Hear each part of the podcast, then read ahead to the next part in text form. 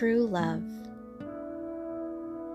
There have been times I worried about the way others think. I love everyone I encounter, and I worry that that makes my love less valuable. But I've learned that believing it is less valuable than it is could be insulting. See, sometimes I love people who don't love me back. Sometimes those people simply don't understand my love. Others just blatantly don't accept it. But because of the way I love, unfortunately, I in part desire that they would love me back. And when they don't, I worry.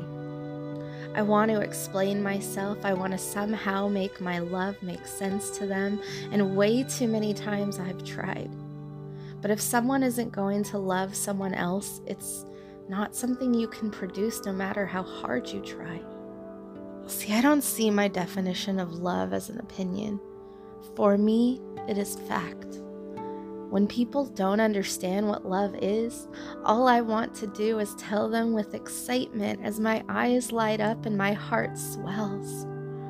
Because knowing the truth about love not only sets you free, but the joy in it is bigger than any other form of happiness that is often temporary in concept. I had many people in my life who've chosen to walk away because my love is something they lack the capability to understand. No matter how hard I tried to explain myself, my words often pushed them further away, and I failed time and time again. Every one of them still carries a small pocket of space in my heart. But see, my heart is huge. My heart has millions of tiny pockets, and most don't understand the way it works. I am reminded of Jesus and how many people assisted in putting him to death in a hateful and terrifying manner simply because they couldn't understand. So, how can I allow myself to be hurt by a person's simple lack of understanding when no one is physically beating me or wishing death on me? A few years ago, I had a friend who took my love and, in the most ignorant way, he misunderstood it. He did so because his world didn't have much love.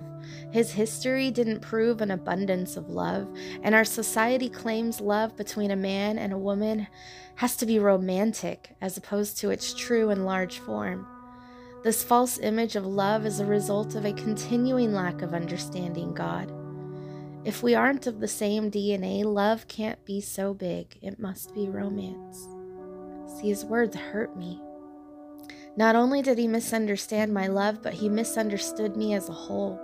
He took my listening ear and generous heart, but had no desire to give me the same in return. And normally I wouldn't expect that from anyone, except he pried and asked for me to open up.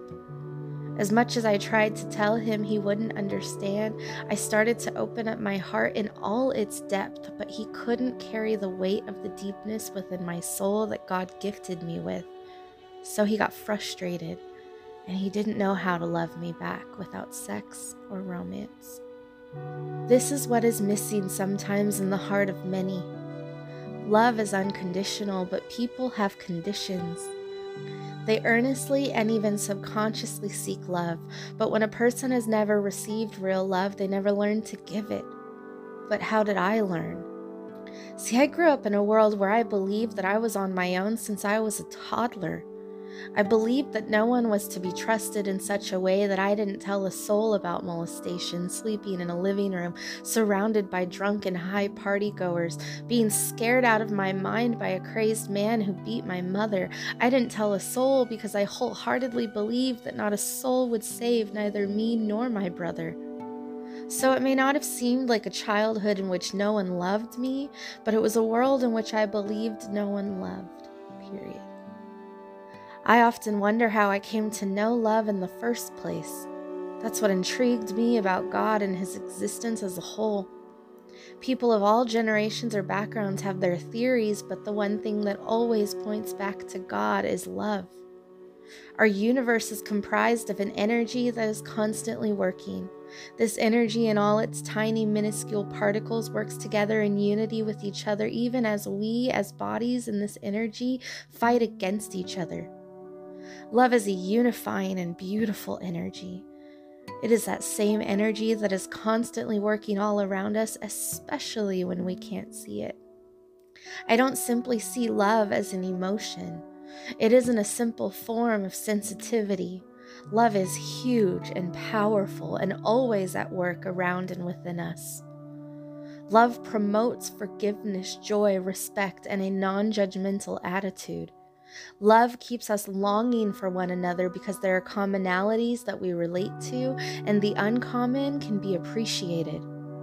Love is humility. Love is strong and devoid of hate, anger, resentment, or sadness. Love is perfect because love is God. Jesus spent his days with common broken people. He ate at the same table with people who were shunned from normal society. He healed lepers that no one would even touch. He broke rule after rule because no rule is more important than love for one another. He forgave and had mercy on people that others would have stoned to death. Jesus came to show us what love really was. His story, even for a non believer in his divinity, should be an inspiration and a motivation to be the best human being we can be. It is a shame that we've lost touch with the truth and love. It is a shame that there are millions of people who refuse to pick up the Bible because they are anti religious. The Bible is the greatest book ever written, and if those millions of people had an open mind and a willingness to just read the story of Jesus Christ, maybe love wouldn't be so lost. Maybe if we got to know love, we wouldn't be struggling so hard to find a love that doesn't exist. But it seems we've become blind to the love all around that is so much bigger. Perhaps we would learn to forgive, find joy, have respect, or love before we judge, before we shut people out. Because the people you turn your backs to could be changed forever if only you knew how to love them and receive their love in return.